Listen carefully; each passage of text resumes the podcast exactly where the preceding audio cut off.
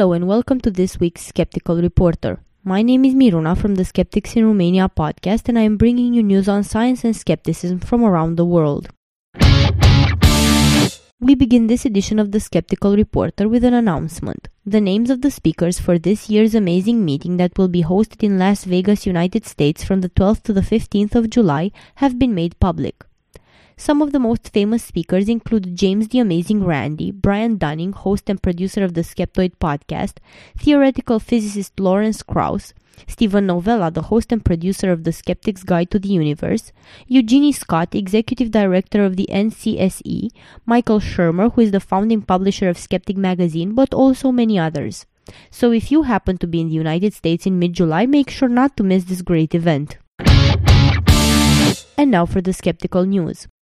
Serial disaster predictor Terral Croft has predicted another disaster. In a recent press release, he announced that on the 22nd of March, the world will be faced with another catastrophic earthquake that will shift the planet's axis. This is what his press release had to say. Our researchers have discovered the pattern of seismicity going back to 1965 that has transitioned into large magnitude events, including Earth axis shifts on a regular 188 day cycle. The next timeline event is expected to take place according to our calculations on March 22, 2012 at 4:58 UTC when Earth will pass through a gravity trough connecting the sun and a heavy mass object or HMO being tracked out of the Leo constellation. The evidence indicates that Jupiter's liquefying core, Venus's slowing rotation, Mars's and Uranus's increased seismicity are all perturbations associated with our inbound HMO. Everyone living in or around the seismic area should be warned to brace for one of the top 5 seismic events in recorded history on March 22, 2012, right around the equinox. In the United States, lobbyists for alternative medicine are pushing Maryland legislators to force insurance companies to expand coverage of treatments like acupuncture. Under Maryland law, insurance companies aren't required to cover treatments like acupuncture, herbal remedies, and traditional Chinese massage. As Maryland lawmakers work this year to overhaul regulation of health insurance coverage, lobbyists for the Maryland Acupuncture Society are working to make sure they cover alternative treatments.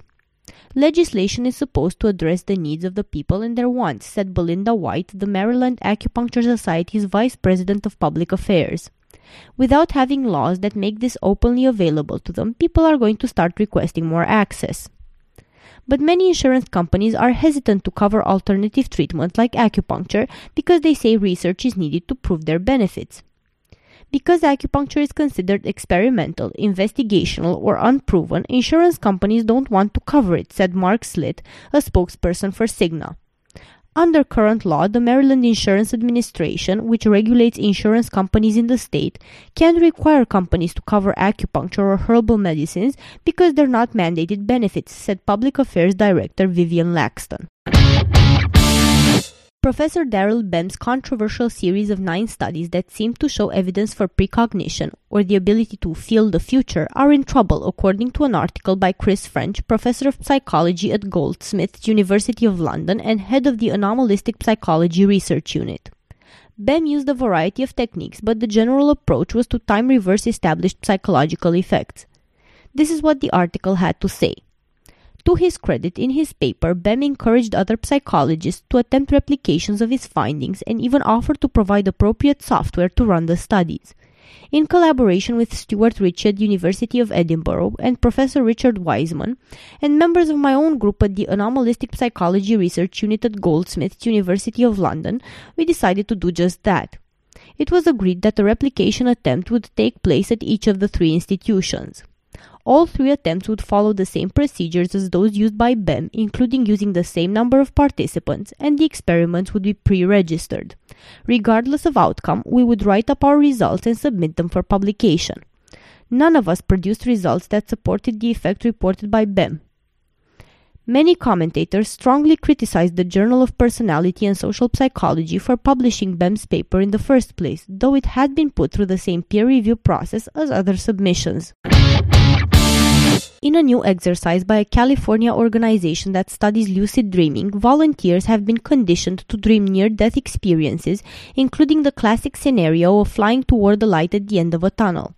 The researchers say their experiment demonstrates that these heavenly visions must be products of the human mind rather than supernatural phenomena. In the sleep experiment at the Out of Body Experience Research Center in Los Angeles, four groups of 10 to 20 volunteers were trained to perform a series of mental steps upon awakening during the night that might lead them to have out of body experiences. If able to separate from their bodies, they were then conditioned to try dreaming about floating through a tunnel toward a bright light. 18 of the volunteers said they were able to dream such an experience. Some of the test subjects not only succeeded in reproducing the out of body flight through a tunnel, but also enjoyed the ecstasy typical of the experience and even flew all the way to the light and met their deceased relatives there, center leader Michael Raduga stated in a press release about the work, which has not yet been published in a peer reviewed journal. More than 8 million Americans have a near death experience, and they most often occur during states of anesthesia induced sleep, according to the center. Prior work by neurologists, including Kevin Nelson of the University of Kentucky, suggests that NDEs are indeed generated by the same brain mechanisms that cause lucid dreams. Nelson's research shows that both types of experiences arise when part of the brain, called the dorsolateral prefrontal region or logical center, which is usually active only when we're awake, becomes active during REM sleep, allowing extremely vivid dreams that seem to be happening in real life. Nelson said conclusions from the research should be cautiously drawn until the findings pass the peer review process, but they are nonetheless well aligned with prior research on NDEs. And now for some news in science.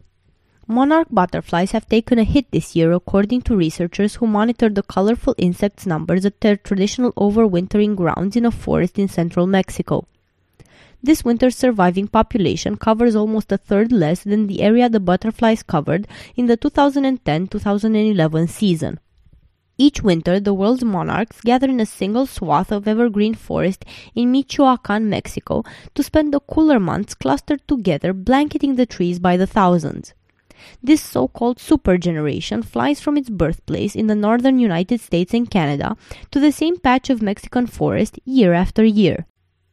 The announcement from the researchers with the World Wildlife Fund and Mexico's National Commission for Natural Protected Areas appears to confirm the fears of some biologists who said it was likely that scalding temperatures and extreme droughts affecting Texas and other parts of the United States in 2011 would take a toll on the butterflies. In recent years, winter monarch colonies appear to be shrinking. Since 1994, the average coverage is 7 hectares, but the lowest numbers ever recorded have all occurred in the last 11 years, with a new record low in 2009 of a mere 2 hectares. Catch yourself daydreaming while washing the dishes again? If this happens often, you probably have a pretty capable working memory, new research suggests. This mind wandering, it seems, actually gives your memory a workout. Working memory is the mental workspace that allows the brain to juggle multiple thoughts simultaneously. The more working memory a person has, the more daydreaming they can do without forgetting the task at hand. Our results suggest that the sorts of planning that people do quite often in daily life, when they're on the bus, when they're cycling to work, when they're in the shower, are probably supported by working memory, study researcher Jonathan Smallwood of the Max Planck Institute for Human Cognitive and Brain Science said in a statement. The brain is trying to allocate resources to the most pressing problems, but when our minds run out of working memory, these off topic thoughts can take the main stage without us consciously meaning them to. For instance, arriving at home with no recollection of the actual trip, or suddenly realizing that you've turned several pages in a book without comprehending any of the words. NASA has developed augmented reality glasses that would allow commercial airline pilots to see a virtual version of runways in even the worst weather conditions. Such glasses represent a portable head-worn display that shows critical flight information such as airspeed, altitude, and orientation floating in front of one's eyes at all times. The NASA display would also track pilots' heads so that an updated virtual outline of an airport's runways and towers always appears wherever they look, allowing them to keep their attention on what's happening outside rather than staring at a chart or tablet. If pilots are not familiar with the airport, they have to stop and pull out maps, said Trey Arthur, an electronics engineer at NASA Langley Research Center in Virginia. This display, in the new world where these routers are going to be digital, can tell them what taxiway they're on, where they need to go, and how well they're tracking the runway's center line. Similar heads up display technology exists for military fighter jet and helicopter pilots who wear helmets with the transparent displays.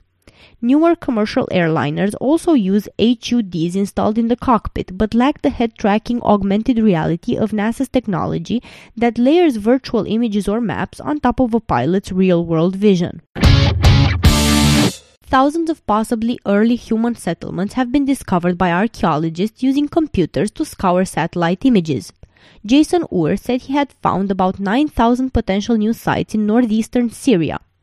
Computers scanned the images for soil discoloration and mounds caused when mud brick settlements collapsed. Dr. Ur said surveying the same area on the ground would have taken him a lifetime.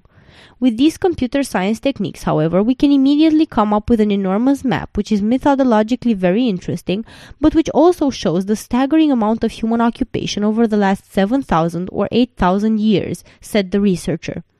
Over the last three years, he has worked with computer expert Bjoern Menze from the Massachusetts Institute of Technology to create a software application able to classify a huge range of terrain. He said this had removed subjectivity and allowed them to look at a much larger area. And now for some local news from Romania. The rubella outbreak that the country has been facing since the beginning of the year continues to get worse. Dr. Sorin Petra, medical director of the National Institute for Infectious Diseases, Professor Dr. Matei Balș, has declared that several new cases have been recorded. From Friday until Monday, we have had 76 cases. This is caused mostly by people's reluctant attitude towards vaccination. The age groups most affected are teenagers and young adults. They are not severe cases, however.